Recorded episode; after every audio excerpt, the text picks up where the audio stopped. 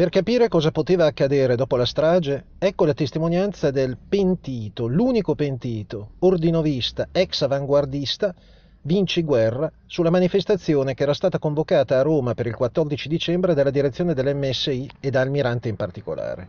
Egli dice era destinata a degenerare in gravi incidenti così da sostenere meglio la decisione eh, del governo eh, di appunto spingere verso lo Stato autoritario, che doveva essere non disapprovata dalla maggioranza degli italiani e sostenuta da tutti i settori dello Stato, in primis dalle forze armate. Portare le insegne, lascia bipenne di ordine nuovo, serviva a marcare il ruolo della struttura nell'operazione, ma anche a distinguere i settori dove si sarebbero collocati gli aderenti. Ci doveva forse essere un ulteriore attentato che doveva colpire proprio la radunata della destra e dell'MSI e doveva essere attribuito alla sinistra anche in questo caso, cioè la destra si faceva l'attentato da sola e lo attribuiva alla sinistra come ulteriore aggravante dopo l'attentato di Piazza Fontana. Colpire gente comune fisicamente, o almeno nell'immaginario, significava costringere il governo e le istituzioni a una risposta forte, anche perché la colpa sarebbe appunto stata fatta ricadere sugli anarchici d'estrema sinistra, su su fino addirittura ai democristiani di sinistra, no? e a quelli che volevano raccordo sia col PSI che col PC. Non da ultimo, ripetiamo, Aldo Moro. Si mandava dunque a Roma in ogni caso un messaggio da parte della destra e di ordine nuovo. Possiamo colpire chiunque e qualunque obiettivo e dovunque. Ma il raduno dell'MSI di Ordine Nuovo fu bloccato dal Viminale. La parata inizialmente programmata per il 14 si terrà il 20 dicembre senza trionfi. Almirante ne trasse la conclusione. Dice, l'autunno caldo è finito, ora occorre l'unità dell'MSI e della destra per far fronte all'unità del sistema. Il partito offriva la necessaria protezione sotto l'ombrello parlamentare al gruppo operativo di Ordine Nuovo, in particolare a Rauti. Ora bisognava parare i contraccolpi. Moro infatti stipulerà in quel momento un'intesa col presidente Saragat che porterà alla scelta di perseguire Ordine Nuovo solo una volta che sia diventato movimento politico, facendolo così uscire dalle indagini, no?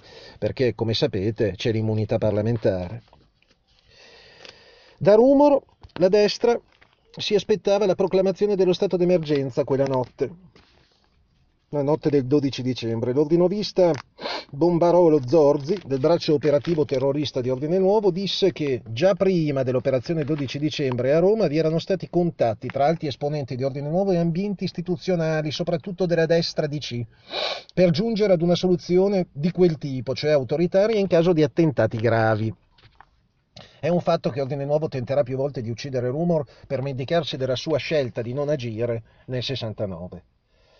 Zorzi e Maggi, all'inizio del 71, andarono a proporre il contratto per assassinare Rumor e Vinci Guerra, rilanciando la proposta nel 72, quando Rumor è ministro dell'interno del governo Andreotti. Vinci Guerra dice, mi dissero che non c'erano problemi perché c'era l'accordo con la scorta. E Vinci Guerra a questo punto rifiutò, come poteva essere d'accordo la scorta? Ricordiamo a questo punto eh, Dallas, no? quando in una intercettazione telefonica del capo coordinatore della destra americana Joseph Miltier, parlando con un agente sotto copertura della polizia, disse più agenti di, scor- di scorta ci saranno, più l'operazione per assassinare Kennedy riuscirà. Quindi una volta che Vinci Guerra si rende conto che la scorta era d'accordo, si tira indietro. E dice, mi dissero che era pronto anche un piano per uccidere Moro.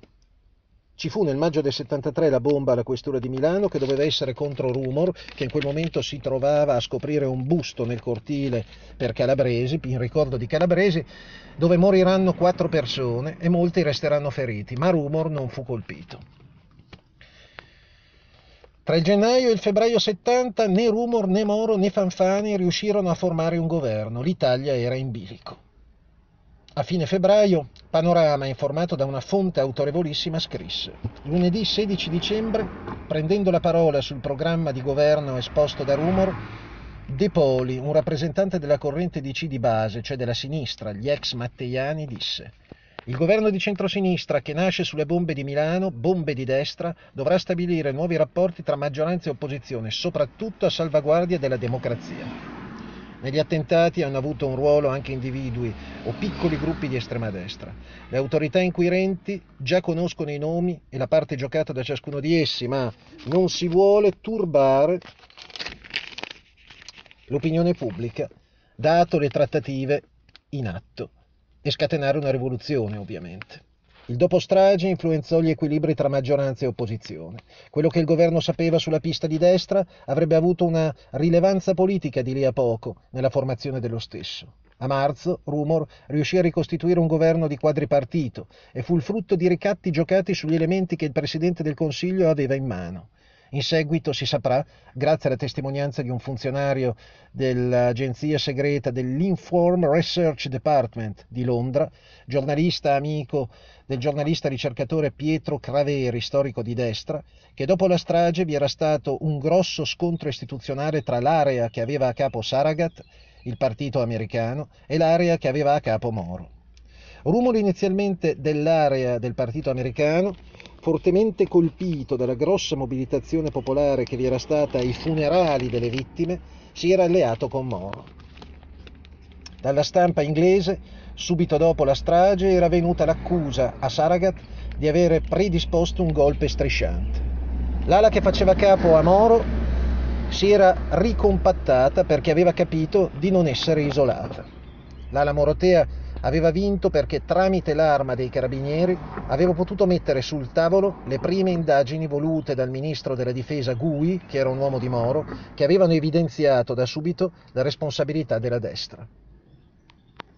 Il colonnello Alferano, il 22 dicembre, aveva inviato ai superiori il rapporto numero 9381 1-9, protocollo P, affermando, dopo aver interrogato delle chiaie, che Valpreda non c'entrava. Il rapporto finì sul tavolo di Gui, ma ancora prima vi erano approdate le informazioni del SID. Nel 1987, in seduta segreta della commissione monocamerale d'inchiesta, Gui spiega.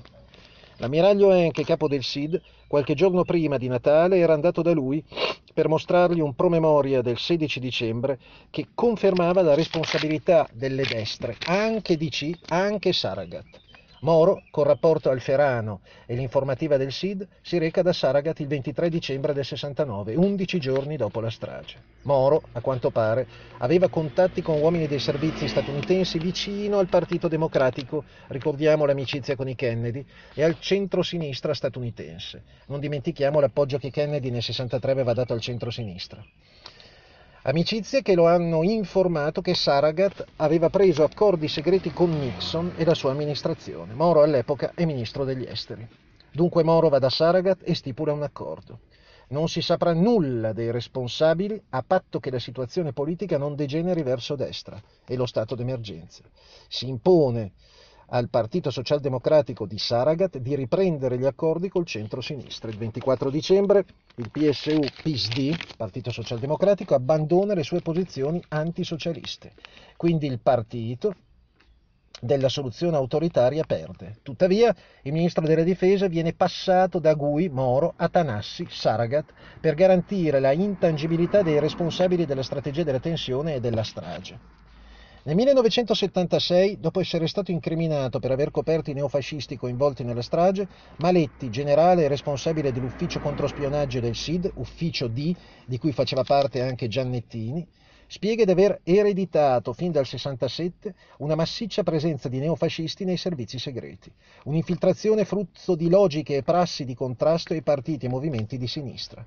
Nel 74, quando il giudice D'Ambrosio scoprì che l'ammiraglio Enche, P2, aveva arruolato l'ordinovista Giannettini come agente e che tuttora lo pagava, anche se Giannettini era transfuga a Parigi e gli fu tolta l'inchiesta, spostata a Catanzaro, Andreotti in un'intervista al Mondo svelò pubblicamente che Giannettini era un informatore del SID.